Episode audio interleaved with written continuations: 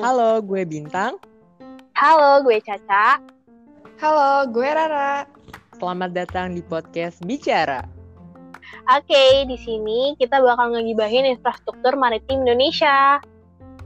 Wah, iya nih, dari informasi yang gue dapet dari Menko Marves, Bapak Luhut Panjaitan di Forum Merdeka Barat, beliau tuh bilang potensi ekonomi maritim di Indonesia tuh sampai 1,33 triliun dolar per tahunnya. Apalagi nih ya, posisi Indonesia itu kan strategis banget. Indonesia itu ada di kawasan perdagangan dunia sebesar 70% di Asia Pasifik. Wah, keren banget sih ekonomi maritim Indonesia menuju era emas. Tapi kalau kita ngomongin ekonomi sekarang, ini pas pandemi, pasti turun nggak sih? Iya banget, Cak. Badan Pusat Statistik bilang kalau PDB Indonesia tuh turun sampai 3,49%. Other than that, pandemi COVID-19 menyadarkan kita akan pentingnya infrastruktur yang berbasis konektivitas antar wilayah. Salah satunya di sektor maritim ini. That's point. Ngomongin tentang kemaritiman sama infrastruktur nih ya, Menteri Ekonomi kita juga nggak tinggal diam. Beliau ini melakukan pembangunan infrastruktur konektivitas yang terus dijalankan saat pandemi, yakni Pelabuhan Patimban. Kalian udah pernah dengar belum? Pelabuhan Patimban tuh kalau nggak salah yang ada di Subang bukan sih? 100, bener banget. Jadi pelabuhan ini tuh jadi salah satu proyek strategis nasional yang menjadi stimulator pengembangan wilayah Subang dan sekitarnya. Which is proses masuknya barang atau kontainer dari luar negeri nih, udah nggak harus dari Pelabuhan Tanjung Priok, sekarang udah bisa kita alokasikan ke Pelabuhan Patimban. Oh, jadi kayak bisa di Subang gitu ya turunnya, nggak harus ke Tanjung Priok gitu ya, Ra? Emang kan pengiriman barang dan logistik kayak obat sama makanan ke berbagai wilayah Indonesia kan emang ujung-ujungnya ngebutuhin infrastruktur yang memadai kan, kayak jalan tol, bandara, rel kereta api, dan sebagai negara maritim ya, yang dibutuhin tuh pelabuhan sama transportasi lautnya kan? Bener banget, transportasi laut emang punya peran yang strategis banget buat ngedukung pembangunan nasional di segala bidang. Transportasi laut juga menjadi infrastruktur penting dalam rangka menggerakkan roda perekonomian Indonesia, khususnya di daerah 3T. Kalian ada yang tahu nggak sih 3T itu apa? Aku nggak tahu. 3T itu terdepan, terluar, dan tertinggal bukan sih? Bener banget. Di daerah itu, pemerintah sedang gencar-gencarnya melakukan berbagai program, apalagi di masa kondisi pandemi COVID-19 ini kan, transportasi laut yang berperan langsung dalam menciptakan kesetaraan dan pemerataan ekonomi. Bin, lu tahu nggak sih apa salah satu program itu? Tahu. Gue tahu banget itu Tol Laut kan, Cak. Kan programnya udah diresmin sama Presiden kita. Yap, bener banget. Nama programnya itu adalah Tol Laut. Program yang udah dimulai dari tahun 2015 ini sampai dengan tahun 2020 tercatat sudah mengoperasikan 26 trayek angkutan barang laut, 110 trayek pelayaran perintis, dan 6 trayek kapal ternak. Adanya tol laut ini bisa menekan harga kebutuhan pokok dan biaya transportasi terutama di daerah yang sulit terjangkau. Banyak juga. Ngomong-ngomong nih Aca, ada nggak sih kendala Tol Laut ini selama berjalan dari 2015 sampai sekarang tuh? Ada dong, ada pasti. Karena kan ya di dunia ini nggak ada yang sempurna kan ya. Betul. Nah, salah satu kendalanya itu adalah kurangnya dalam pelabuhan yang memadai untuk bersandarnya kapal, terutama di wilayah timur Indonesia, sehingga sulit bagi kapal besar bermuatan 2.500 TEUs untuk bersandar. Balik lagi ke iklim pandemi nih. Kan semua sekarang instansi pada work from home ya. Kalau sektor marketing sendiri gimana sih Ra menurut lu? Iya tuh Ra, kan emang ada pekerjaan yang harus langsung dikerjain di lapangan langsung gitu kan. Kayak nyenderin kapal sama bongkar muat barang kayaknya emang harus dikerjain langsung deh. Itu gimana Ra? Menurut gue sendiri nih ya, ada inovasi yang efektif dan efisien untuk meningkatkan ekonomi maritim di Indonesia. Dan juga kita bisa mengurangi kontak sama manusia supaya kita bisa mengurangi angka peningkatan COVID-19 di Indonesia. Kalian tahu sendiri kan, COVID-19 di Indonesia tuh setiap harinya selalu meningkat. Jadi, gue ada namanya teknologi digitalisasi. Di Indonesia sendiri ini udah ada platform pelayanan kapal dalam jaringan online. Kalian tahu nggak nih kira-kira? Kalau kita baru pernah mesen tiket kapal penumpang Pelni doang sih. Kalau lu gimana, Bin? Iya sih, kayaknya aku juga baru itu deh, Cak. Soalnya kan, tapi kayaknya yang dimaksud Rati di sini kayak semua-muanya gitu loh, bukan cuma kapal Pelni doang, kayak penumpang doang ya nggak sih, Ra? Gimana penjelasan, Mbak? Benar.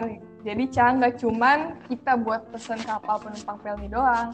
Gue kasih tahu nih, namanya adalah Inaportnet.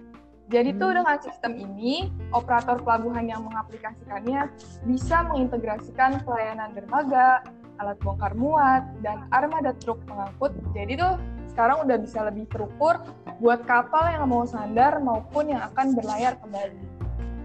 Oh, terus gue mau tau dong, Ra, keunggulannya tuh apa aja sih? Nah, tadi kan gue udah mention tentang Inaportnet nih. Inaportnet juga ada kembarannya. Namanya Indonesia National Single Window atau INSW. Gue kasih tahu nih, kelebihan teknologi digitalisasi ini sendiri udah bisa mengurangi jumlah pekerja di sektor kemaritiman.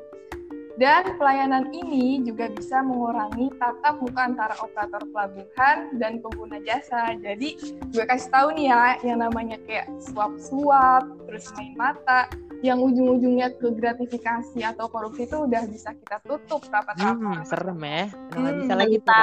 Mantap. Kita udah bisa ngurangin. Terus nih ya, penggunaan kertas pun udah bisa kita kurangkan seminimal mungkin. Jadi kita udah bisa berkontribusi buat bumi kita. Jadi kita mengurangi sampah kertas. Dan terus nih ya, yang terpenting. Green ya. Ya, agar terciptanya efektivitas dan efisiensi dalam pengaturan sistem pelabuhan yang berujung pada efisiensi biaya logistik. Keren banget aja. Iya, keren banget. Terus nih ya, as far as I'm concerned, bangsa Indonesia juga mampu mendayagunakan potensi ekonomi maritim yang luar biasa besar bagi kemajuan, kesejahteraan, dan kedaulatan bangsa. Kalau kita bisa menggunakan inovasi teknologi yang berbasis industri 4.0 dan manajemen pembangunan yang mensinergikan seluruh mata rantai suplai yang ada. Kayak gini nih ya. Kan tadi kan Ratu udah bahas kayak digitalisasi, industri 4.0 gini ya. If you ask me, sebagai alternatif nih ya, this one will be better. Saat ini kita udah harus mulai nih mengintensifkan pemanfaatan Green Ocean dan Smart Ocean. Sehingga pas pandemi ini udah beres nih ya, industri kemaritiman nasional Indonesia tuh bisa makin maju lagi, makin bagus lagi, makin glowing lagi gitu loh. Wait, bentar. Tadi lu ngomongin Green Ocean sama Smart Ocean. Itu apa sih sebenarnya? Kayak gini, gue lupa bilang ya. Jadi itu artinya kalau kita mengoperasikan kapal, pelabuhan, atau bisnis perikanan ya, sebisa mungkin kita tuh menggunakan listrik dari pembangkit yang digerakkan oleh energi terbarukan, Ca, Ra. Jadi bahan bakarnya tuh nggak terbatas karena sumber dari listrik nih ya, dan residu yang dihasilkan tuh nggak mengotori lingkungan sama sekali gitu. Benar-benar. Ngomong-ngomong nih Abin, sumber energinya ada apa aja sih tuh selain gelombang di laut? Oke, benar. Jadi energi laut sendiri bisa bersumber dari banyak hal loh, Ra. Bukan ombak aja, tapi benar yang dari gelombang tadi. Seperti dari perbedaan suhu laut, perbedaan tingkat salinitas, dan pasang surut air laut. Kata Dewan Energi Nasional nih ya, pemanfaatan energi laut bisa jadi alternatif untuk mencapai target bauran energi terbarukan sebesar 23% pada tahun 2025 nanti. Wow. Bagus juga ya. Nah, aku juga dengar-dengar dari beliau-beliau yang di Dewan Energi Nasional masih terus ngembangin pemanfaatan energi laut sebagai salah satu sumber energi terbarukan. Benar-benar mereka masih mengembangkan sampai sekarang nih ya. Tapi itu bukan tugas Dewan Energi Nasional aja loh, Ra, Ca. Aku mau nekenin di sini tentang pentingnya kerjasama antara institusi pendidikan, industri, pemerintah, dan bahkan pengguna juga dalam membangun inovasi itu diperlukan banget gitu.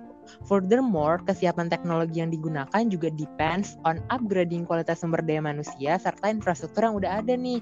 Jadi benar kata Rati sebelumnya yang bilang kalau semua ini itu mata rantai yang gak bisa diputus. Jadi ini semua tuh sambung menyambung menjadi satu. Itulah Indonesia. Keren.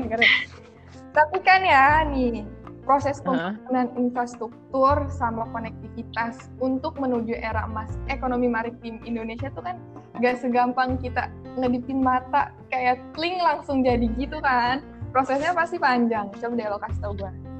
Bener banget, itu prosesnya panjang banget. Nah, maka dari itu, pembangunan ini juga butuh peran serta seluruh lapisan masyarakat, termasuk kita nih sebagai mahasiswa, untuk menuangkan inovasi-inovasi keren yang kita punya nih ya.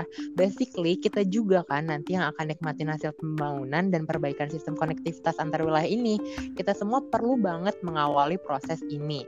Jadi semuanya ya gitu. Yap, bener banget. Emang itu tuh udah semestinya udah jadi tugas kita. Bukan cuman kita bertiga aja nih ya, bukan cuman Caca, Bintang, dan Rara, tapi kita semua seluruh masyarakat dan para pendengar podcast ini juga harus ikut serta ya.